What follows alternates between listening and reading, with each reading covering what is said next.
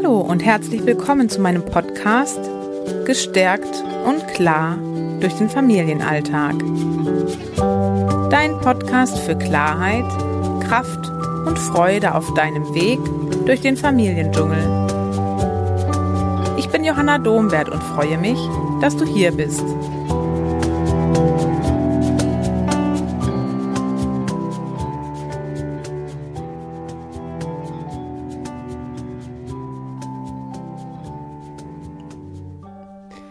Hallo und herzlich willkommen zur heutigen Podcast-Folge. Schön, dass du wieder dabei bist. Ich möchte heute das Thema der Gefühle, ähm, mit dem ich ja in der letzten Podcast-Folge angefangen habe, nochmal ein bisschen weiterführen.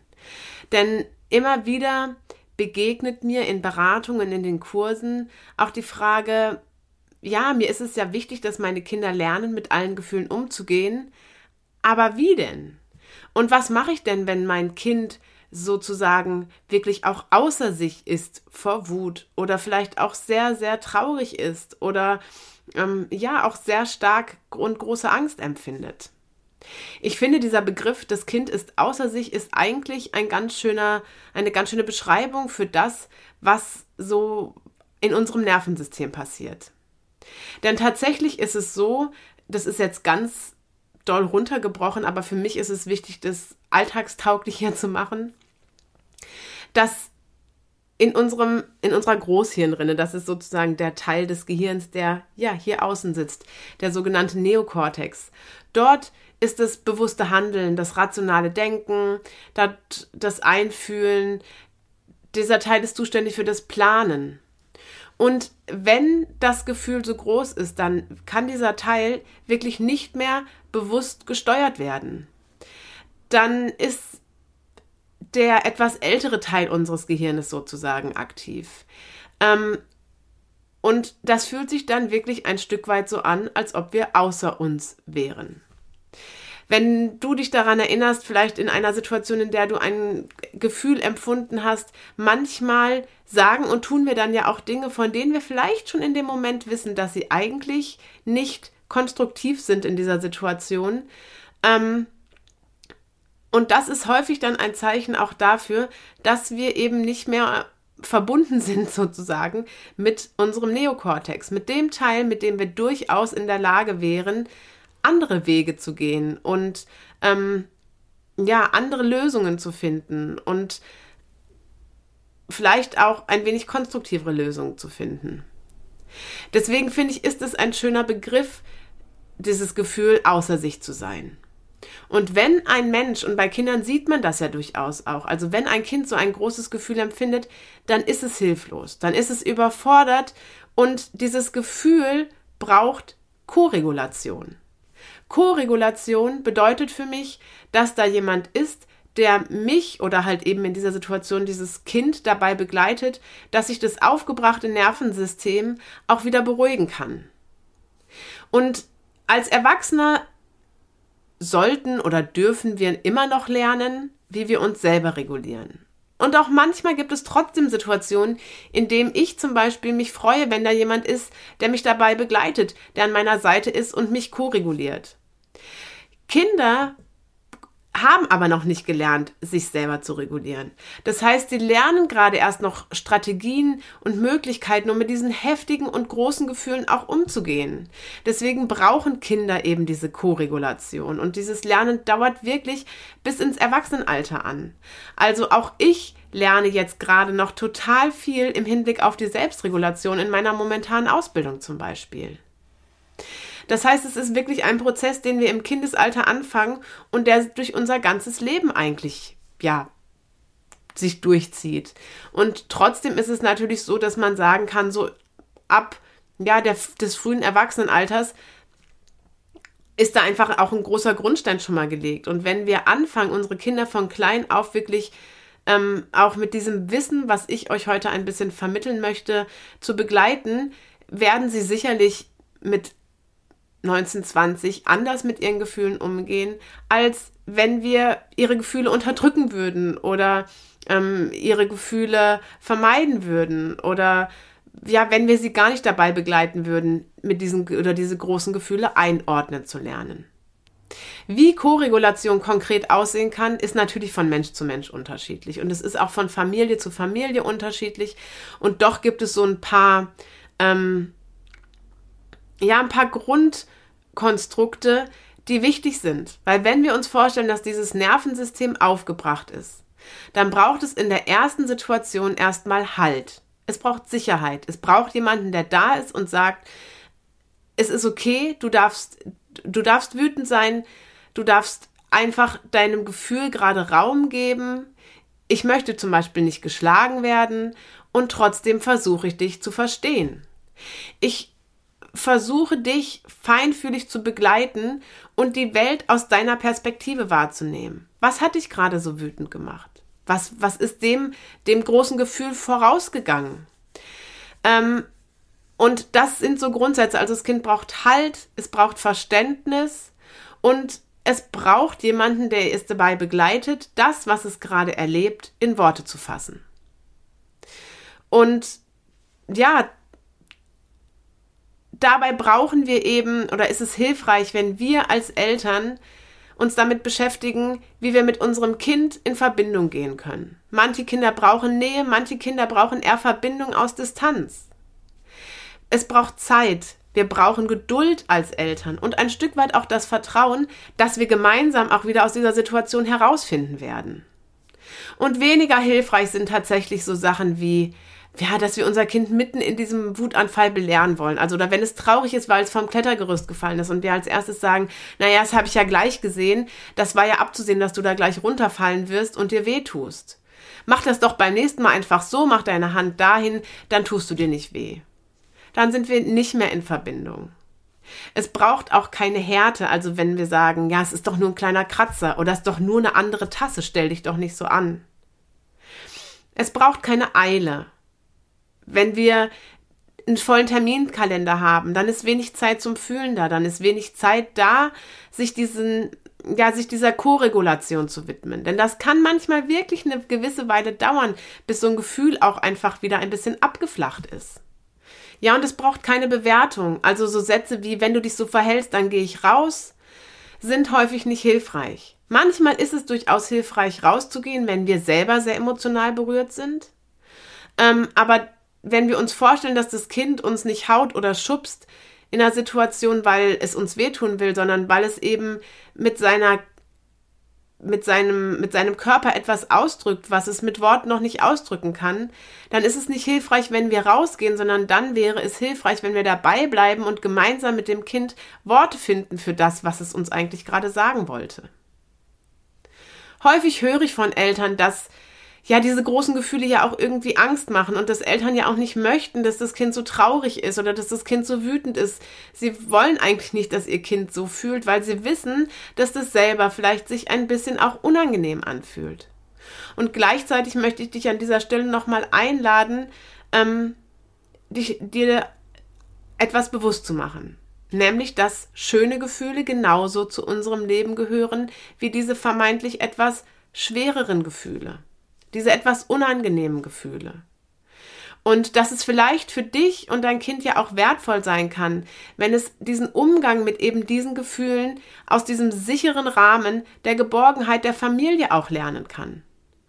Und wenn diese Gefühle da sein durften, also wenn ähm, diese Gefühle verstanden wurden, wenn sie in Worte gefasst wurden und wenn sich das Nervensystem wieder beruhigt hat, dann können wir natürlich im zweiten Schritt gemeinsam auch darüber nachdenken, was das Kind denn in Zukunft vielleicht braucht. Was in Zukunft hilfreich sein könnte. Dann können wir andere Wege finden, um ja diese Gefühle auszudrücken. Und für mich ist es aber wichtig, das nochmal wirklich auch so ganz klar zu sagen. Erstmal darf das Gefühl da sein. Also ich kann mich noch gut daran erinnern, in der Elternschaft mit meinem ersten Sohn. Da hatte ich, wenn er so wütend war, relativ schnell diesen Impuls zu sagen, ja, wenn du so wütend bist, dann hau doch jetzt einfach mal auf das Kissen. Hau nicht mich, sondern hau das Kissen. Und da habe ich ihm schon eine Lösung angeboten, bevor sein Gefühl überhaupt erstmal gesehen und verstanden wurde, denn er war ja wütend, weil dem etwas vorausgegangen ist. Und deswegen lohnt es sich eben, dieses Was ist vorausgegangen anzuschauen, um dann gemeinsam andere Strategien zu nutzen. ich mache da jetzt noch ein Beispiel, weil es mir so wichtig ist, da ein bisschen auch das Verständnis nochmal zu bekommen. Vor ein paar Wochen hatten wir eine Situation, ich habe unseren jüngsten Sohn im Kindergarten abgeholt. Er war müde, vielleicht hat er schon ziemlich viel kooperiert ähm, im Kindergarten. Er war auch ein bisschen hungrig und wir sind nach Hause gefahren und ich war auch ein bisschen in Eile, bin ausgestiegen und habe die Tür geöffnet vom Auto. Und er ist total wütend geworden, hat mich auch so ein bisschen, ja, ich glaube, geschubst oder sowas. Und man hat gemerkt, er ist total aufgebracht. Und ich konnte innehalten und erstmal überlegen, okay, was könnte ihn denn jetzt so wütend gemacht haben? Das ist erstmal nur eine Spekulation meinerseits gewesen. Und tatsächlich lag ich in dieser Situation relativ also war ich auf der richtigen Fährte, sage ich mal. Manchmal passiert es auch, dass man erstmal auf einer falschen Fährte ist. Auch das finde ich ist überhaupt nicht schlimm, weil wir forschen, also so ein bisschen neugierig wie ein, ja, wie ein Forscher auch zu gucken. Und ich lag auf der richtigen Fährte und habe gesagt, ja, das hat dich gerade geärgert, dass ich die Tür geöffnet habe, ne? Du wolltest sie selber öffnen. Und er ist erstmal noch wütender geworden und das Gefühl ist eigentlich fast noch ein bisschen größer geworden.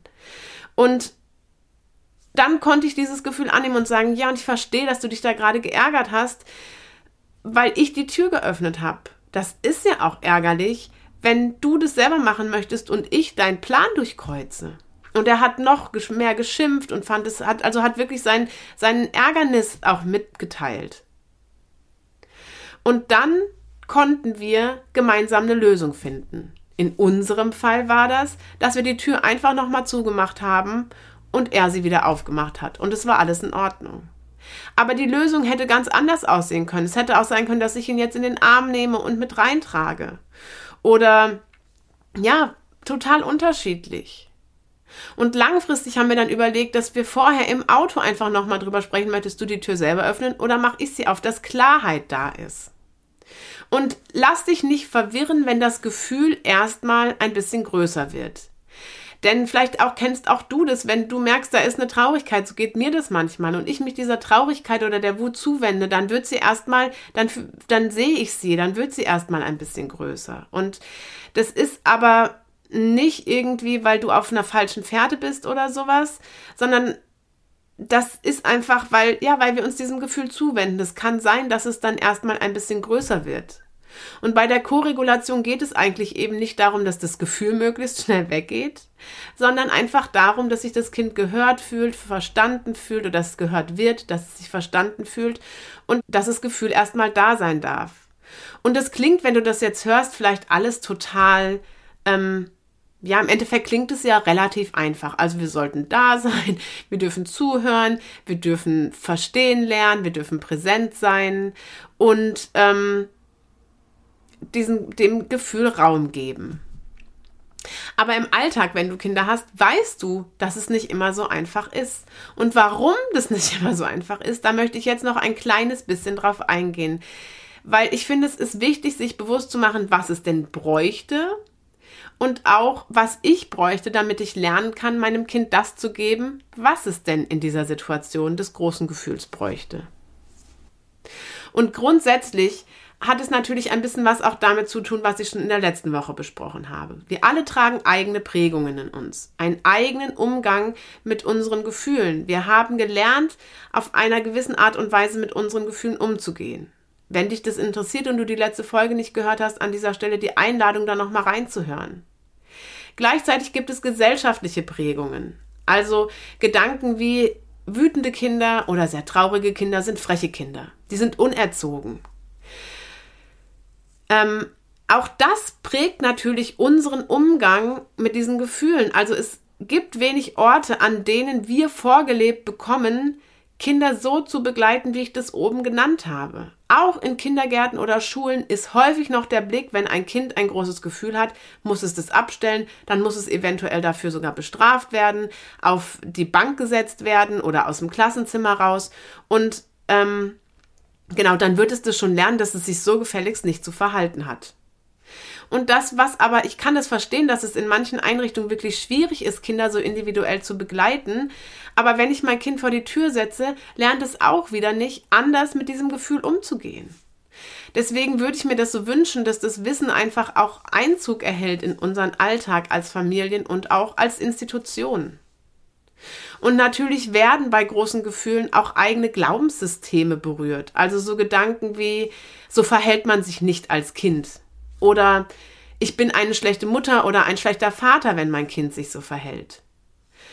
Es werden eben diese eigenen Gefühle berührt, die eigenen Sorgen, die eigenen Ängste. Wenn mein Kind sich so verhält, dann wird es später in seinem Leben Schwierigkeiten haben. Wenn es jetzt so wütend ist und seine Wut so körperlich ausdrückt, wird es später auch sich so verhalten. Ähm, es werden eigene, ja, eigene Ängste berührt, vielleicht weil man selber Schwierigkeiten hatte, Kontakt zu knüpfen zu anderen Menschen. Und dann denken wir, es wird unserem Kind ähnlich gehen. Und manchmal wird auch eben diese eigene Wut berührt.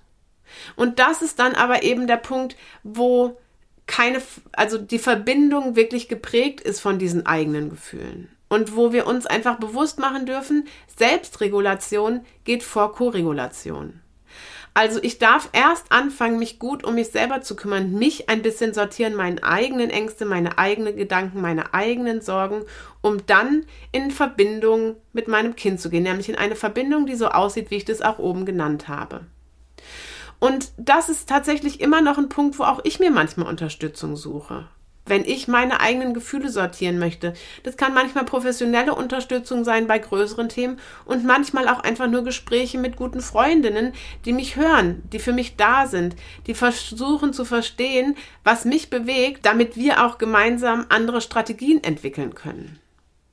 Auf einen Punkt möchte ich noch mal ein bisschen eingehen, nämlich auf diesen Gedanken, es gäbe freche Kinder. Denn es gibt in meinen Augen wirklich keine frechen Kinder. Jedes Verhalten ist eine Einladung, das Kind nochmal anders verstehen zu lernen. Wir dürfen anfangen, uns einzufühlen, den Grund des Verhaltens verstehen zu lernen. Und damit natürlich nicht das Verhalten entschuldigen, aber das Wissen darüber nutzen, um gemeinsam andere Haltungsalternativen zu entwickeln. Und das ist etwas, was wir wirklich in unserer Gesellschaft noch nicht gelernt haben und was wir jetzt einfach auch Stück für Stück lernen dürfen, diese feinfühlige Begleitung. Und ja, wenn, wenn du merkst, du kommst da immer wieder an eine Grenze, auch wirklich die Einladung, dir jemanden zu suchen, ähm, der dich dabei begleiten könnte. Ja, und weil das Thema Selbstregulation für mich so ein wichtiger Bestandteil ist. Also je nachdem, wie es mir geht, ich kann, wie gesagt, nur das geben, was ich auch in mir trage. Und wenn ich gestresst bin, dann kann ich allein neurobiologisch gesehen schon gar nicht mehr mich einfühlen in mein Kind. Dann werde ich häufig zu diesen ähm, Strategien greifen, die ich aus meinen alten Prägungen in mir trage. Und deswegen ist das Thema Selbstregulation und auch ein bisschen Selbstreflexion noch ein, ja, ein wichtiges Thema, was ich gerne einfach in der nächsten Folge auch mit euch besprechen möchte. In dieser Folge wollte ich einfach so ein bisschen, ja, den Blick auf Koregulation verändern, weil er, wie gesagt, in unserer Gesellschaft häufig noch sehr einseitig ist. Und ich wollte einfach so ein bisschen einladen, dich mal damit zu beschäftigen und keineswegs die Erwartungshaltung wecken, dass das, wenn du das jetzt einmal gehört hast, auch direkt umsetzbar sein wird. Sondern einfach für dich mal zu schauen, ja, wie mache ich das bisher und wie möchte ich das gerne machen? Wieder mit dem Wissen, dass wir diesen Weg neugierig gehen können, ohne Perfektionismus, Schritt für Schritt und ja eben auch nicht allein. Deswegen freue ich mich wie immer, dass du da bist und diesen Weg ein Stück weit auch mit mir an deiner Seite gehst. Und als Abschluss dieser Folge nochmal eine klein, ein kleines Gedankenspiel. Stell dir mal vor, du kommst nach Hause an einem Tag, der für dich anstrengend war. Oder dein Mann kommt oder deine Frau kommt nach Hause an einem Tag, der für dich zu Hause anstrengend war. Und ihr sitzt am Abendbrottisch und ihr unterhaltet euch darüber, wie denn der Tag war. Und du sagst, oh, es war so anstrengend heute. Ich hatte Streit mit meiner Kollegin oder unser Kind wollte sich einfach partout nicht wickeln und es war so anstrengend, weil ich mir überhaupt nicht mehr zu helfen wusste.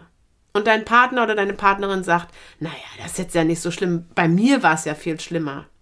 Oder du merkst, dass er oder sie dieses Gespräch so etwas auch umschifft ähm, und ziemlich schnell von dem Thema ablenkt. Oder du kommst nach Hause, schilderst die gleiche Situation und dein Partner sagt, oh Mann, das klingt ja wirklich nach einem anstrengenden Tag. Wie ging es dir denn dabei? Und ihr unterhaltet euch noch ein bisschen drüber. Du merkst, dass er oder sie dir zuhört, dass er oder sie dir zugewandt ist und versucht, die Situation aus deiner Perspektive heraus zu verstehen. Und im nächsten Schritt könnt ihr ja vielleicht gemeinsam überlegen, okay, was könnt, was könnt ihr dir den Tag denn morgen vereinfachen?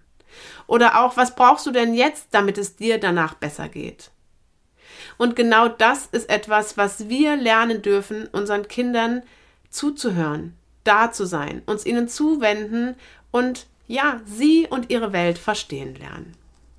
Und jetzt wünsche ich dir eine schöne Woche und freue mich darauf, wenn du beim nächsten Mal wieder dabei bist. Tschüss!